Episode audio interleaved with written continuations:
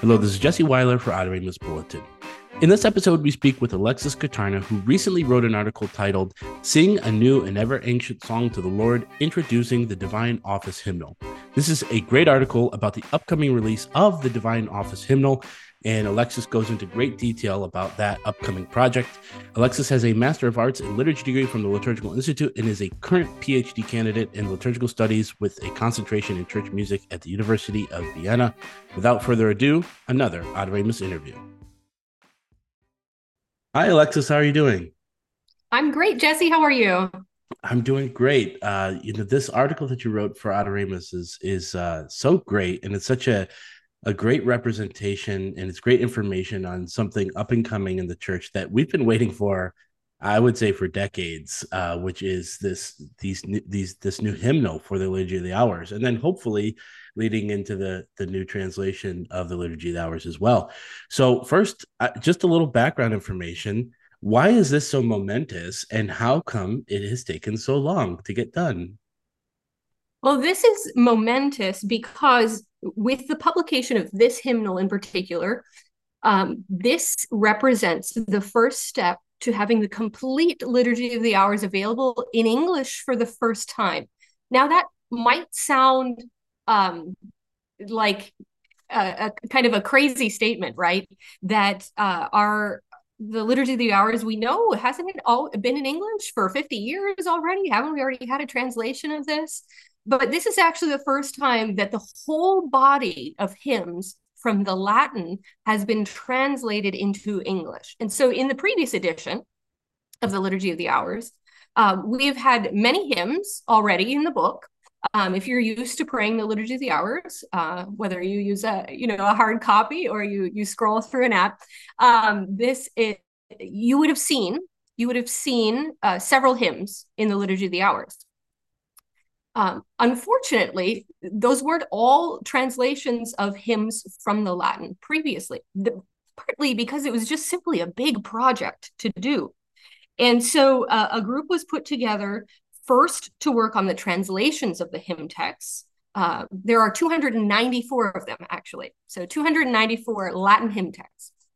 A group was put together, an international group working on the translation of the texts from the Latin uh, from different areas uh, and representing the work of uh, some particular communities of religious sisters. And then after that, an international group of musicians was put together to assist in making sure that we can fit those those texts, those Latin hymn texts now translated into English, onto melodies that were representative of the hymn tradition of the church. So each of those 294 texts also had their own, what we would call plain song melody or a Gregorian chant melody. Um, not all unique melodies, some of them were repeated, um, but the goal was to make that available for the English speaking world. And so this is this is a momentous project because once the rest of the office is published, which will be soon now, actually sooner than later, not just in five years, in five years, in five years, um, we will finally have the whole of the office available for the English speaking world. So I find this process incredibly interesting, and and, and we talk about uh, music as you know elevated text, and so text has primacy, and I love that in this process. That's how they started. They didn't start with the melodies and then try to jam the text in there. So tell tell me a little bit about that process and and how there's something very uh, sacred and theological about that. Absolutely. So one of the the essences of Gregorian chant, which is the, the music of the Roman Church, right, uh, is that it arose out of the text over time. So these melodies uh, were not, you know, the result of a composer saying, "Oh, here's a cool tune. I'm going to write it down, and then let's find some words that go with it." Oh, yeah, here are these lyrics fit. Uh, it's not that kind of process, right? Uh, the process was we have these texts um, that we've inherited. A lot of times the texts were already written, not all of them, but many times. Um, and like scriptural texts, for instance. And then we cantillated for a while. So cantillation is a kind of, you know, in German you'd say Sprechstimme, right? This sung speech. Um, and so a sung speech you hear a lot in mass if you hear the priest singing his parts, right? So you know, you could sing a sentence like this and go down at the end, you know, and sometimes we add more notes to that, da da da da, you know, um, and so it kind of starts to to uh, ornament the underlying structure. So you hear in the music the grammatical structure of the text. Uh, you hear a, a tracing of accent patterns and other things, and so it actually serves to clarify the underlying meaning of the text. And so over time, that ornamentation became more and more rich, decoration added to it, especially as the Roman liturgy is married to uh, this Gallican tradition. We end up with this kind of Frankish Roman chant uh, that today we call Gregorian chant. And its essence is that it is the melody that has flowered forth from the word. And so, one of the beautiful aspects of this particular hymnal is that uh, the the melodies, you know, so the melodies are written to correspond with the Latin text, right? Um, one of the difficulties then is when you take English and you put it where Latin used to be, the accent patterns can fall in different places. So this posed a, tr- a particular challenge to both the translation uh, and to the setting of these these particular texts with these melodies. Um, and so one the translation was done you know in a certain sense to try to achieve a similar accent pattern um, so that is true um, but also there are places where the melody you know in some certain cases might need to be just barely slightly altered uh, for the english to fit a little bit better uh, you know, kind of to correspond with the same idea that it had in the Latin, but now we have the structure of the English language. And so the the term that the committee used, and so it's present in the foreword of this hymnal, and it's actually also present in the in the copyright notice for the hymnal, which I think is interesting, is the term eased plain song or eased melodies. Um, so we've just made them, you know, we've we've just kind of slightly massaged the melody in a few places so that the Gregorian tune that was um, you know present in tradition for perhaps a thousand years is just able to slightly um, slightly altered to be able to express the english a little bit better. So that term eased plain song is a new term actually um, in in the the uh, description of the chants of the church yeah, when I was reading this article and listening to kind of the explanation of all of this or reading it, mm-hmm. um, I think the example that really comes to mind, I think most people will be able to understand is the the tantum ergo in Latin versus English because because we wanted to make it rhyme and sound good and all that stuff. So is that a really good translation or was it really just really well fit into this the rhyming scheme and the pattern of the music? And so I think that's probably a really good example of how people are trying to process all of this. Now, this this hymnal is actually offered in in two flavors, so to speak. Yes. Could you uh, break that down a little bit for us? Yes, and so this is a beautiful foresight of the music committee, uh, which is headed by Monsignor Andrew Wadsworth, who is the um, chairman of the International Commission on English in the Liturgy, um, and the um, his foresight, the group's foresight was, hey, a lot of people who are using this book, whether they're priests or religious or seminarians or the laity, might not know these Gregorian melodies. And we can really want them to learn them. I want everybody to learn them, right? Um, but what if we also presented these texts with uh, an equivalent metrical hymn tune that you might already know? So maybe you don't know um, uh, like a long meter chant like creator of the stars of night.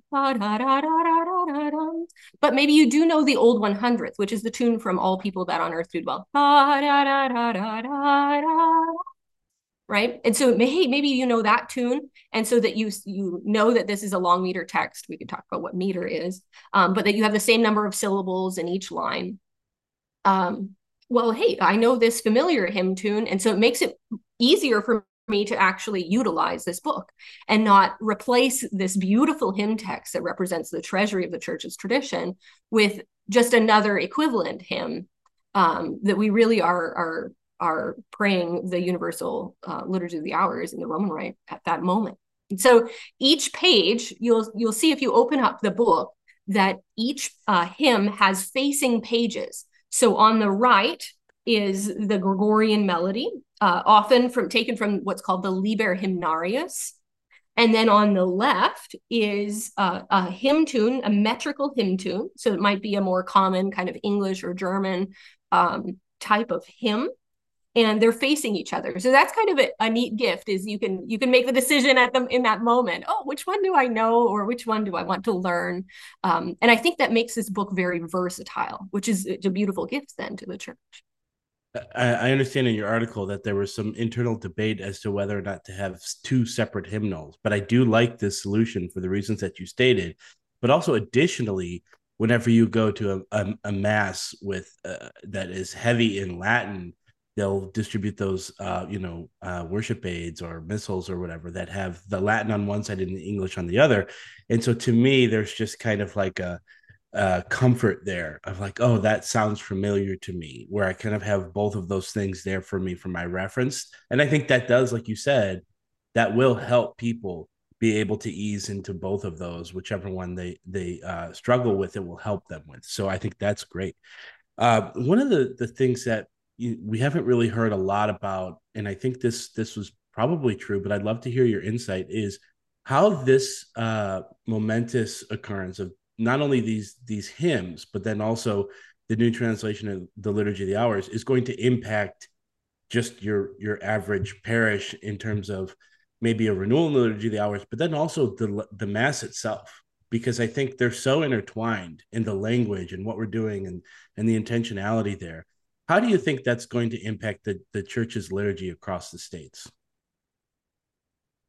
I think that the availability of these books, these texts, even their availability uh, in terms of some of the online resources, right? Like, like that you could um, put images of these hymns in a worship aid, that there's permissions for that um, on the GIA, uh, the one license uh, copyright permissions, um, puts these into the hands of the people, right? Uh, so all this conversation, discussion around the liturgy of the hours hopefully activates something. Maybe it's a curiosity that says, "Oh, what is this part of the liturgy of the church? I thought liturgy was just mass." Um, and this represents an opportunity then for us to say, "Hey, the liturgy is so much bigger than the mass." Of course, its its high point, right, uh, is the celebration of of the holy sacrifice of the mass, but that it, this flows out it's prepared for and then flows out into the entire rest of the day. So, this concept of praying without ceasing, I think, is something that the laity are, are yearning for. You see a renewal in conversations about how can I celebrate the aspects of the liturgy in my domestic church? Uh, what am I doing at home with my family? How can I get ready for Mass? Um, you can do that, of course, by by looking at the readings ahead of time and meditating upon them but there's actually a, a liturgy in the church's tradition uh, that takes up the whole of the day and the night. You don't have to get up in the middle of the night to do it, but could take up the whole of the day and the night to extend the celebration of the liturgy throughout the rest of the day. And it's a beautiful gift that we can unite ourselves with that celebration of the liturgy throughout the world. So I like to tell uh, my students that you know, if we when we're praying Vespers tonight, we're praying the same thing that Pope Francis prayed, you know, eight hours ago or something here. Um, and that we're united not only throughout the world and across different languages, but also through time.